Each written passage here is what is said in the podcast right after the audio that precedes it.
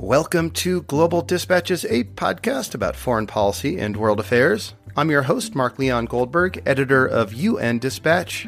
And in this show, we discuss topical global issues, have conversations with foreign affairs thought leaders and newsmakers, and give you the context you need to understand the world today. Go to globaldispatchespodcast.com to learn more. And now on with the show.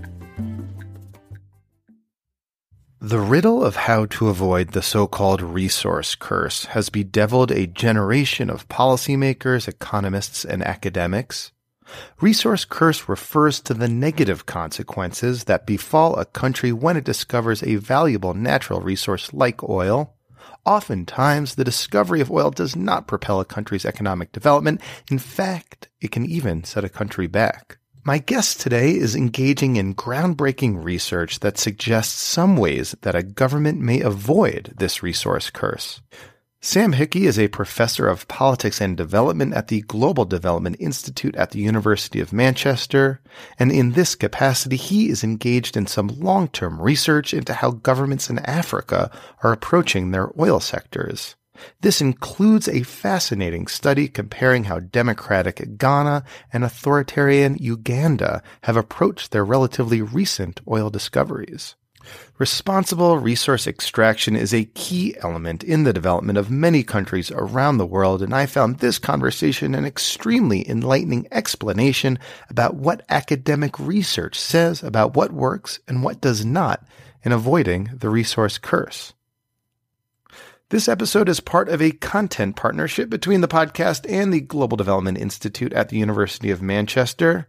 We will be featuring from time to time experts from the Global Development Institute who discuss their research and also the pressing news of the day as it relates to global inequalities and development. If you'd like to learn more about the Global Development Institute, you can go to gdi.manchester.ac.uk or click on the ad on globaldispatchespodcast.com. And one quick note before we begin on the subject of ads, I wanted to let you know that we have one advertising space opening up in March and then two ad slots available in April. If you are with an organization and want to reach our podcast audience of global affairs professionals, including a number of senior leaders around the UN, in the NGO community, in governments and think tanks, please send me an email using the contact button on globaldispatchespodcast.com. I would be happy to share with you our rates and reach and impact of our ads. It's an effective way of reaching a really targeted audience of global affairs professionals. All right, now here is my conversation with Sam Hickey of the University of Manchester's Global Development Institute. Looking for a trustworthy podcast to bring you unfiltered viewpoints and experiences on global health? Tune into Global Health Matters, the podcast that connects silos and amplifies diverse voices to give you a holistic picture. Each month, Dr. Garry Aslanyan from the World Health Organization hosts discussions with guests spanning former ministers of health, award winning journalists and authors, and frontline public health workers. Join listeners from across 180 countries for an exciting season four launching in June. Global Health Matters is available on Apple Podcasts, Spotify, and YouTube. The term applies to the problems that countries with large amounts of natural resources, in this case hydrocarbons, oil, and gas, have had in converting that supposed benefit and dividend into um, high levels of development. So it refers to the observation that countries with large quantities of natural resources, rather than being associated with sustained growth and higher standards of political development around issues of rule of law, democratization, have instead often been characterized by a series of problems economic, political, social, and environmental, which together sort of jointly make up what's been referred to as the the resource curse. What's like an example of a resource curse afflicting a, a, country that you might cite that could sort of make this real for people? Sure. So there's there's a number of countries. Uh, the one that gets most often cited in African context would be Nigeria, um, a country where uh, natural resources were discovered around the same time as independence. At a very large level. Um, Nigeria is the biggest holder of oil in sub-Saharan Africa, over 30 million barrels of, uh, of oil. Um, and it should, on that basis, purely have been able to exploit that and achieve high levels of development. Um, and what we've seen instead is is every aspect of the resource curse. So, economically, what tends to happen um, when you're a country with a lot of oil resources, um, it tends to increase the value of your your currency, um, and that makes other exports um, fairly uncompetitive. That's called like the um, Dutch disease, right? Yeah, that's a key component of the Dutch disease. Um, so the Dutch disease is one element of the economic dimension of the resource curse, um, and it's particularly um, uh, so it's a particular problem for countries, um, agrarian economies that are still reliant on exporting uh, large amounts of agricultural products, and maybe for those countries that were starting to move into higher value um, production uh, into manufacturing, for example. Um, it, it, stops them being very competitive in those areas. Uh, so, so the, you said you know Nigeria. Obviously, there also like there's environmental degradation and, and corruption that goes along with uh, the resource curse, which is present in Nigeria as well. I presume. That's right. I mean, there's a number of political dimensions to it. I mean, as as well as the just to go back to the economic one in some way, just because there's a couple more. The Dutch disease doesn't fully cover all of it. I mean, and it's not just about exchange rate. There's also sort of um, the economic problems get filtered through the economics. If it's if you can make money as a political leader in a country without doing the hard work of building up a manufacturing base, which can involve um, lots of coordinating activities and building infrastructure and investing in technology upgrading for a whole set of domestic firms, which for various reasons you may not want to be involved in, both because it's hard work and creating autonomous capitalists isn't great um, in terms of maintaining low levels of public accountability because they tend to put pressure on governments to deliver on public goods. Then there's other reasons why, if you're oil rich, you might um, uh, see aspects of both the economic and the, and the political uh, resource curse. Um, inequality wise as well, this is these you know oil doesn't really generate a huge amount of employment. If you've got most of the countries we're talking about, particularly sub-Saharan Africa at the moment, demographically, you've got vast numbers of people in the um, labour bracket um, sort of 15 to 40 demographic um, who need work, and oil isn't going to solve that problem. Uh, it's, it's, it's, capital, not labor intensive. So um, there's, there's, a range of economic problems. So, so what has been the conventional way that policymakers and academics and, and others have sought to help countries avoid this resource curse? What's been um, the, the approach that they've taken over the years?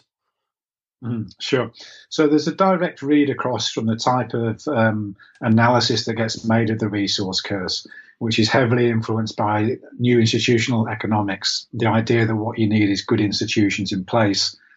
Pretty like you need a, you need like a, a, country to have institutions like Norway. Like to the extent that a resource rich country has institutions like Norway, it may avoid the resource curse.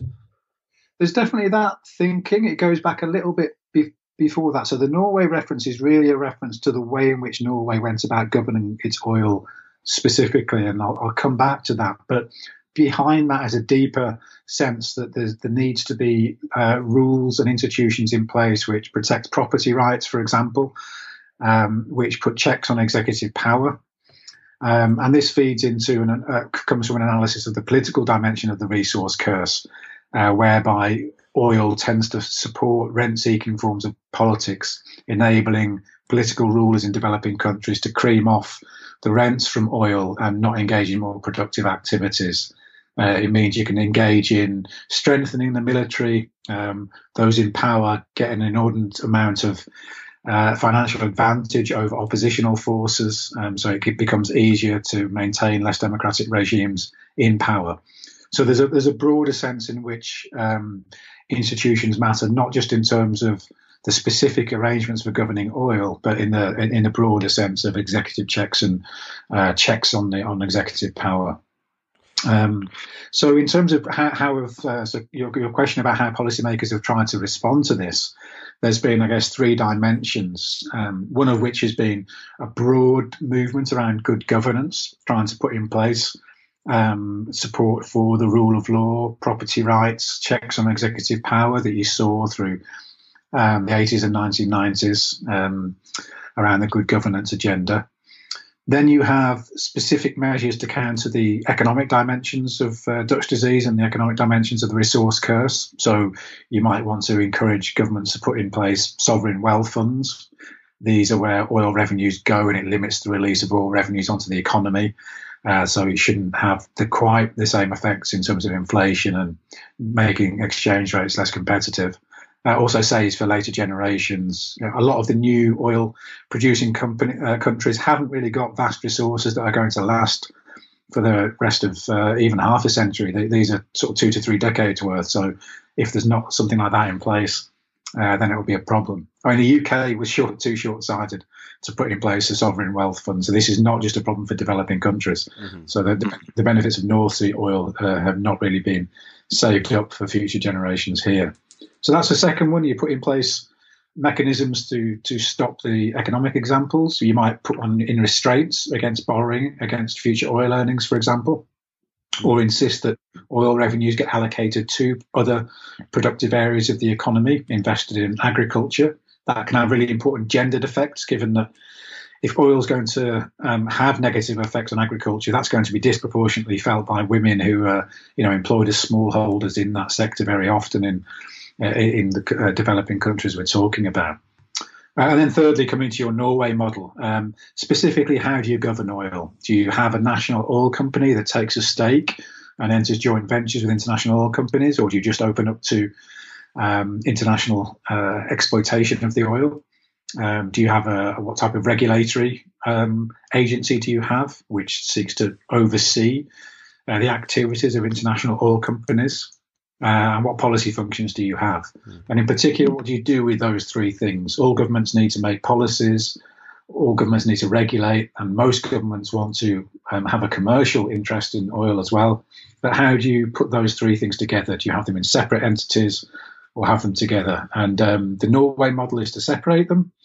Um, I guess what's interesting is that if you're going to have three separate entities doing all of those tasks, then you need fairly high capacity some really good work has been done on looking at oil producers as to whether or not it makes sense to adopt the Norway model. Um, and they, this Mark Thurber, Patrick Heller, and others found that basically, unless you've got really high levels of state capacity, um, it doesn't really make a lot of sense um, to, to, to, disaggregate those functions and unbundle. You might be better off keeping them all in one place. Um, and that's something we're exploring in some of our so, countries. So, so you've sort of like outlined the, um, you know, conventional ways in which policymakers have, have approached or have recommended, have approached, sought to uh, help countries avoid the resource curse. But you're engaged in some provocative new research that offers an alternative model, uh, which, which to me is, is, is fascinating, not least for the fact that the two countries, uh, that you sought to do case studies of are seemingly so dissimilar to each other. Um, can you talk a, a, bit about your research on Ghana and Uganda and, and why you chose these countries? I mean, on the one hand, Ghana is, you know, a stable multi-party democracy, one of the fastest growing economies, if not the fastest growing economy in Africa. And then Uganda is, um, an authoritarian country, even sort of creeping and seemingly more and more authoritarian by the day. Uh, yet your research finds that Uganda is actually the one doing a better job of stewarding these resources for the you know, betterment of, of its people. Can you uh, sort of describe your research, explain why you picked these two countries, and uh, sort of offer some insights into why this sort of conventional model is is falling short? Sure. I think the our findings are very specific to a certain aspect of oil governance where you can argue that Uganda outperforms Ghana, which is really around deal making with international oil corporations. And that's where they're comparable because in other ways, Ghana has moved much further. It's moved to production uh, and is actually um, distributing revenues associated with oil to developmental purposes. Uganda still hasn't got oil out of the ground. Hmm. So the comparison between the countries were really on the extent to which they seem to be making deals with international oil companies that would benefit would be of benefit down the line. Now this is really important. The types of ways in which countries benefit from oil is, is, is rests heavily on the production sharing agreements, the deals they make with international oil companies, and the and the take that governments get from that. So we thought these would be good comparisons because they've roughly got the same quantities of oil. and they're not the sort of mid-level producers, not massive producers like Angola, Nigeria. Um, they found them around about the same time, um, the oil, around 2006 for Uganda, 2007 for um, Ghana. And yet, like you say, they look very different in terms of a, a good governance reading. Um, Ghana better governed, more democratic compared to Uganda. Um, we wanted to test whether that was that was playing out as you would expect, uh, and compare it with an alternative reading, which tries to get beyond institutions and look at how forms of politics and power relations that sit behind them shapes how those institutions actually work in practice. Um, so we compared the deals that were made between the two countries. And we found that um, the process through which Ghana went was was uh, at odds with its reputation as being a really well governed country. So it entered into deals with international um, oil companies before it had put in place legislative arrangements um, to do that in terms of new laws to govern uh, the, the, the, sector. Um, some of those rules that had been put in place so to offset the Dutch disease effects, for example, so uh, a, a, law which prevented governments from borrowing against future oil earnings, collateralizing debt, was voted against in, by um, the, the ruling party uh, to overturn it on partisan grounds. Um, and this is around the same time that Ghana was undergoing a macroeconomic crisis, and it exacerbated that because they ended up taking a very large $3 billion loan from China, uh, initially at least. And so they seem to be not only ignoring what a rules based order would look like, but even when they had the rules in place, overturning them as a result of the short termist pressures that you can sometimes get in multi party mm-hmm. democracies. That's interesting. So, so the fact that they're a democracy, uh, you know, almost makes it harder for them to think long term against the resource curse, and makes them want to sort of um, provide, you know, the dividends to their supporters, to to you know, to, to the people more quickly. So they might be incentivized to um, do sort of the wrong economic thing, which is politically expedient, though. That's right. Um, but I think we wouldn't blame, put the blame on democracy uh, per se. I think it's high levels of political competition in a context where clientelistic politics is already mm. quite powerful. And, and, you know, democracy doesn't wipe away patron client politics, um, uh, just as it hasn't in the USA. Um, and we still have cases of corruption uh, elsewhere uh, in, in the, in, the, Western world, the so-called developed yeah. world. So it's it's it's an issue of how long-term processes of state building, you know, how the states get the capacity to do things, interact with the pressures of political competition, and certain countries like like the UK, Germany, Japan, they had a long time of building states before they had political competition competition to put in pressure on states to distribute resources to particular groups um, we've asked sub-Saharan African countries to do both at once in a very short period in, in the post-independence period to both build strong, capable states and deal with political competition, and they're just very difficult things to manage. So we're not putting the blame. We're not saying democracy is a bad thing here. Hmm. What we're saying is particular interaction of these two processes can create problems. And there's a very specific example of that in, in Ghana.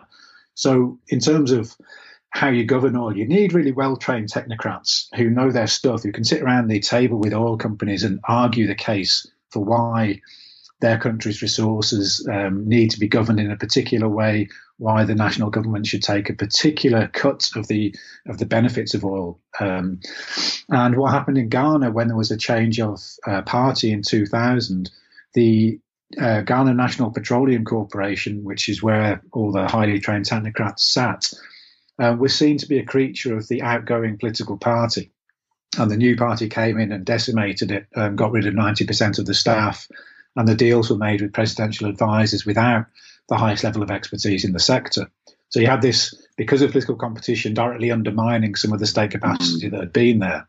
Whereas Uganda gets lucky in a sense that the the president shows an early commitment to building up technocratic capacity in the oil sector and then protects those civil servants over time, enables them to do their work. Very unusually, because you've you've not got a political ruler in in Uganda that you would trust to govern the economy in the best way. Uh, other research we've done shows how willing he is to capture the central bank or the Ministry of Finance just to secure his place in power. But there's something about oil that he's, he's, he's trying to govern in a more rules based way for various reasons. So he lets his technocrats do their job, and they end up getting much better deals than Ghana did, even with the same oil companies.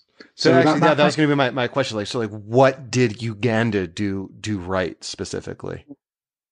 Well, the president invested early in capacity building um, from around 1986 87. He had offers from Western oil companies that they could come in and exploit the oil. And he said, he asked, How many geoscientists do we have in the country? And he was told they only had one. So he said, No, we're not going to shake hands with you until we're standing up. And he sent lots of people out for training. Um, and then they got support from Norway and others, and they became really credible technocrats. But then, because he didn't leave power, um, there's no change in the in the political bureaucratic relationship over time. So he still trusts them to do the deals. Um, he's only overridden them once or twice. Uh, one very recent case, which we could get to if we have time, uh, which has created a, a, bit of a disaster in the in the in the sector. Um, and he also plays a long game because he knows he's going to be in power for a long time. Talking to the oil companies, they're amazed that he's willing to sit around the table for ten hours just to get the best deal for Uganda on this. And so, you know, there's there's something about his ideas of resource nationalism and uh, his his technocrats that he's willing to empower that seems to be doing the trick. But we, we, we don't know what he'll do when he gets the money. You know. We well, know that, actually, that, that's going to be my question. So, so like, is the quality of the deal a useful predictor in how once the money actually comes, it will be sort of stewarded and usefully spent. So, for example, will you know the money that uh, Museveni, the the president of of Uganda, has been able to extract from this deal? Can can there is there any um, way in which we can be more assured that these funds will be used to like you know good causes to the betterment of his people as opposed to like lining the pockets of his you know political allies? Mm, that's a really good question, and we we wait and see. If you if you look what's happened so far, um, money has been generated by oil around because of taxation. Uganda's got a fairly tough fiscal regime, and it's managed to extract quite large benefits from its tax policies from various international oil companies, and that money has gone into a, a bespoke petroleum revenue fund. Um, we don't, we haven't got strong evidence that that's been misused as yet to maintain the uh, Museveni in power, um, we have got good evidence that other aspects of public funds have been used um, hugely in 2011 and 2016. Um, that money has been used for purposes it wasn't supposed to have been. Usually, though, for major infrastructural projects um, to co-fund and, and, and match finance with Chinese loans, for example. So it's difficult to know exactly where to what to think about that. Is that a valid investment in the country's future? Because Uganda does need a lot of investments in infrastructure around major dams, maybe railways. That's a bit more controversial.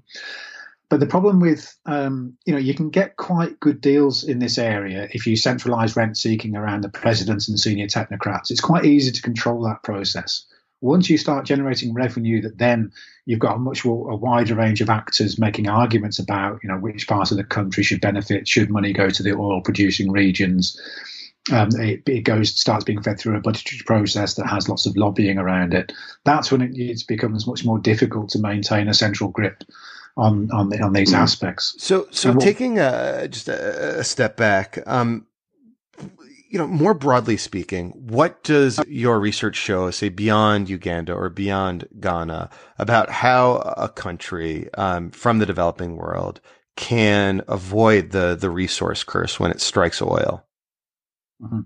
I think it, the big message to the policy agenda is that state capacity really matters there's a huge amount of work being done on transparency and accountability around oil governance. And we're, that, we're not belittling that. It's hugely important. Ghana's gone much further than Uganda on that, and it's starting to reap dividends in terms of oversight of how government is governing oil. So we don't say that accountability isn't important, but it tends to obscure the significance of state capacity. And it's partly a neoliberal bias we, uh, that's been there in international development discussions and around discussions of, of natural resource governance, away from allowing the state to play a major role. But we find that to be critical. Um, if the Norway model's to work, um, we're now studying this in five countries. We're looking at Kenya, Mozambique, and Tanzania, as well as Ghana and Uganda. And it's ongoing research. But one of the emerging findings is that if you haven't had a prior period of building up high degrees of state capacity to govern oil within your oil technocracy, the exploration production departments, the regulatory capacity, and so on, then it's really difficult to make these new institutional arrangements work. So I think that's that's the that's the big takeaway around uh, the policy agenda to invest in, in, in building high levels of state capacity and protecting them. Uh, what does that state capacity look like? Like, can you give me an example of of what what good state capacity in the developing world looks like in terms of how to manage the oil sector? Mm. It's often in fairly small units um, of governments. It's difficult to get whole scale governance reform in developing countries. There's too many incentives um, for governments not to work how they should in terms of how government needs to distribute rents to maintain themselves in power, for example. So it's often fairly small units staffed by um, you know, up, up to hundreds of, of, of, technocrats all told, but with a fairly small um, management group uh, who are not just um, expert but also highly committed. Uh, what's notable about some of the agencies that have performed um, very well, not just in Africa but elsewhere, is this strong sense of esprit de corps, of organisational culture where people are committed uh, to the national interest, maybe particularly patriotic. They've maybe gone through a very tough process of exploration before commercial quantities of oil were discovered. And so it's not just about these ministries being high capacity, being well paid, being treated as better than the normal civil service workers are treated. It's also something about the organizational culture that leaders can build by being inclusive, by offering lots of training and showing that they value their staff and that they, their careers will be advanced if they buy into the mission of the organization. Um, so it's like pockets it's often, of competencies within governments. Very much so, yeah. Um, that's um, interesting. And, and as opposed to like government wide, um, expertise, you're, you're talking about if there's like a core group of committed individuals within a bureaucracy that can make a huge difference in the whole you know, outcome in regards to a country's ability to extract its resources for the benefit of its people.